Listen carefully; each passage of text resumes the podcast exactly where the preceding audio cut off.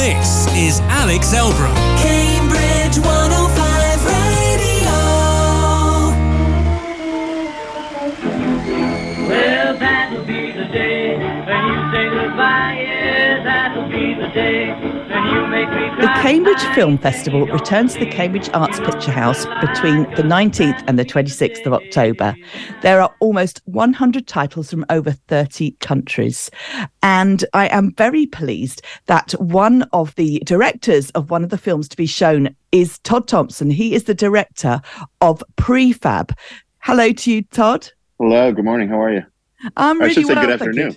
Yeah, yeah, yeah. It's it, it's hard now. We are talking across the waters, aren't we? Quite a long way. Yeah, I'm not sure what time zone we're all in. I'm, I get confused sometimes. So you're currently in Bahrain, is that right? Yeah, I'm leaving Bahrain. I've been here for the last 10 days at the Bahrain Film Festival with another film, uh, Woman in Motion, which I made a couple years ago. And I'm heading back to the States uh, tonight. But um, we're seven hours ahead from the States, two hours ahead from you. And when I get back to the States, I'll be six hours behind you. So, yeah, I'm, I'm, I'm the one confused. It's not you, trust me.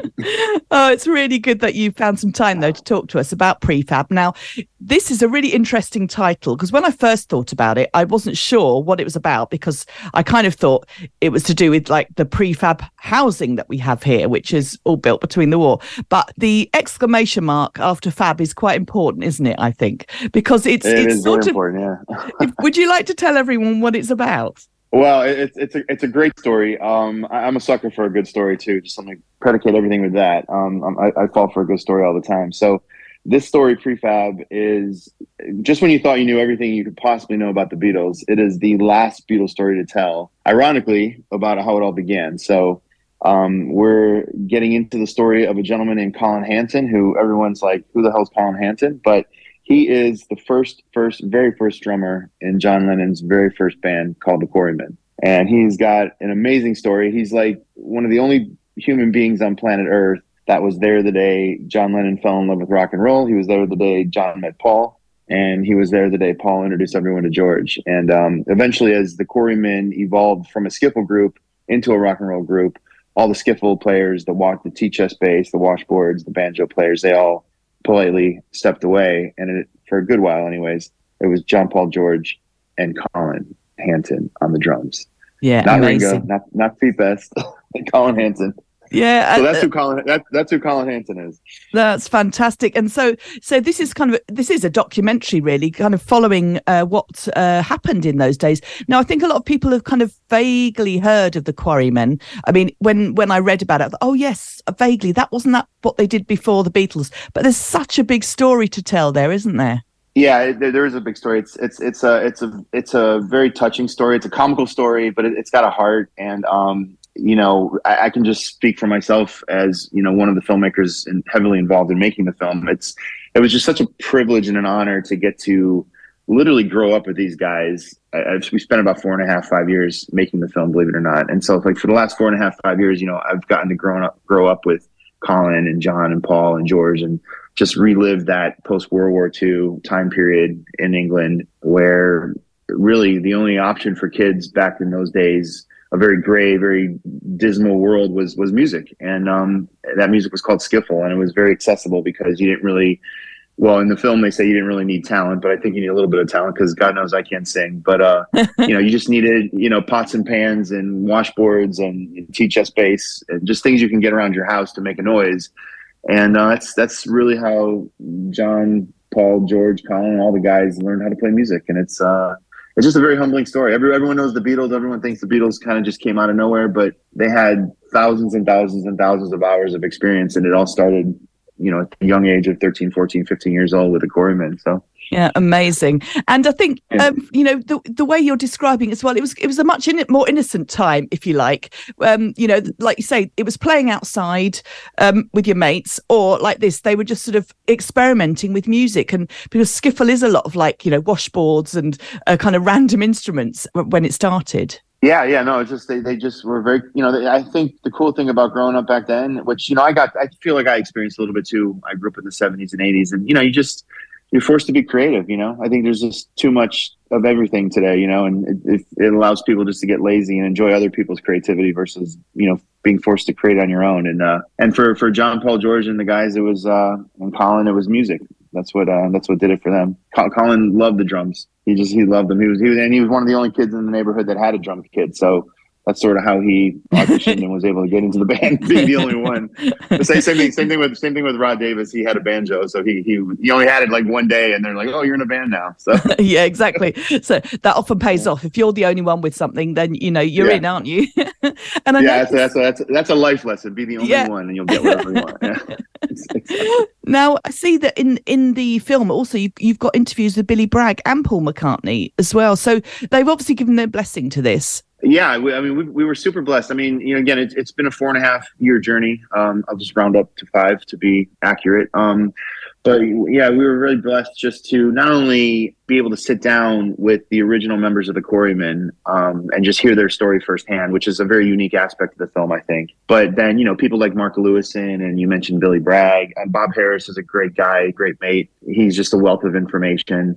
And then, you know, about, I don't know, I'd say three and a half, four years into the journey, um, Paul McCartney did get wind of it and it did, it did, you know, cross his desk, if you will. And, uh, it was just coming out of post COVID, I guess, you know, so it was, it was, I think everyone was just excited to get back out there. And, uh, I mean, I can't, I don't want to put words in his mouth, but I, I think he just fell in love with the story and just getting a chance to relive his youth again. And, um, he was very generous to, uh, give us an interview and and um, he just really makes the film not so much because he's Paul McCartney but because you know you think about that missing link you know he was again one of the guys that were there and he lived it so to hear from him it really rounded out the story of these guys when they were kids and they were just all good friends you know they're just having fun and the one thing they all had in common was music and a love for music Oh, that sounds really wonderful. I mean, it sounds absolutely fascinating. I can't wait to see it. So, Todd, I was going to say that there's there's sort of been a kind of revival. You said this has taken you four or five years, so obviously you didn't even realise this was going to happen. But this revival, looking at the Beatles, and you know this documentary that was found recently that's been um, all over sort of streaming services. Do you think it's because people are now looking back into some of the roots of these things?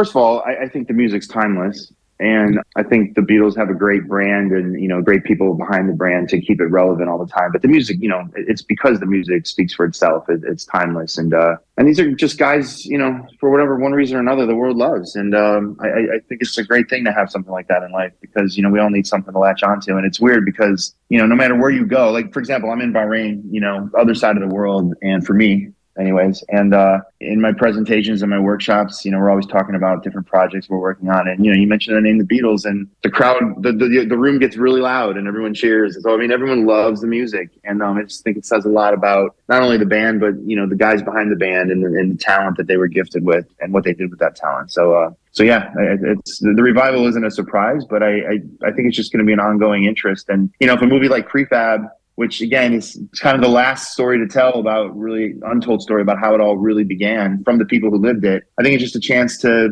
introduce this kind of music and and and the time period to like a whole other generation, so people know what it was like and know why maybe this music was why they turned to music as an outlet and and and what we got from that. So uh, I think it's just all going to just help future generations um, become inspired to be creative.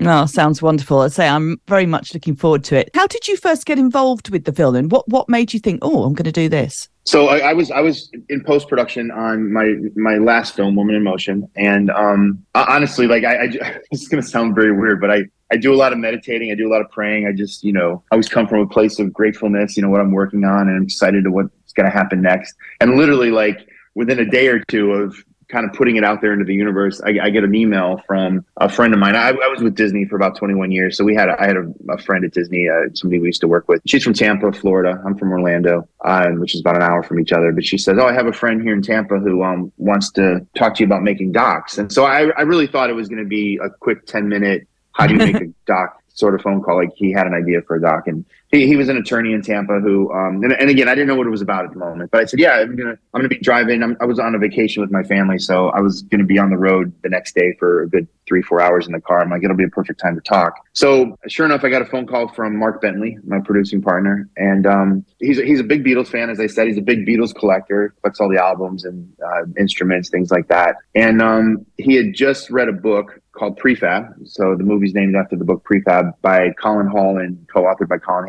Hanton. and um, he just read it. He's probably one of the first people to read it. it it's a self-published book at the time on Amazon, and um, it just so happened that he was in England around the time he was reading it or just after he read it um, with his son's band. His son's in a jazz band. So Mark was there touring with his son, in, you know, seeing his son perform. And he made a pit stop in Liverpool to meet Colin. There, there's a chapter at the end of the book that says, you know, if you ever want to have a pint with Colin, you know, here's the information. Here's how you get in touch with him. So he took him up on that. And, you know, a lot of things happen over beers. So over a few beers, um, they said, you know, this would, make, this would make a great story. Don't you think? A great movie. And uh, so he comes back to the States with that, you know, that idea in his head. And, um, was connected with me and I got so excited about the idea. I was I was on the road driving and I I, I ended up getting a speeding ticket because Oh, as the conversation continued, I went from like 65 miles an hour to like 95 miles an hour and I got pulled over and I had my whole family in the car. But uh, it was it was a, it was a ticket worth paying because um, it ended up becoming a beautiful phone call and we uh, we have a beautiful film because of it. Oh, that's amazing. And what an interesting story. I mean, that's it. Like you say, that speeding ticket. I hope you've got it pinned up somewhere uh, as a reminder. uh, yeah, you know I don't, but I, I gotta go. I should go. I should go dig it out. oh, that's brilliant. Now, uh, Todd, Yeah. the film is coming to Cambridge. Well, it's got three viewings, which is brilliant. So it's going to be Friday, the 20th of October at four o'clock in the afternoon. And then on Saturday, at 11.35 in the morning that's the 21st and then tuesday the 24th at 12.10 lunchtime. So there's plenty of opportunities for people to see this and any last messages for people when they see it yeah, I, I really hope people come out and enjoy it. Um, you know, it is not your typical Beatles story. I just want to, you know, let you know that. So you're in for a treat. And um, if you ever wanted to pull back the curtain and get the real inside scoop, this is your chance to do it because um, nobody tells it better than Colin Hanton and the and the boys from the Quarrymen. So um, I, I really invite everyone to come out and just have a great time. Thank you very much, Todd, for that. Todd Thompson, director of Prefab, coming to Cambridge in the Cambridge Film Festival.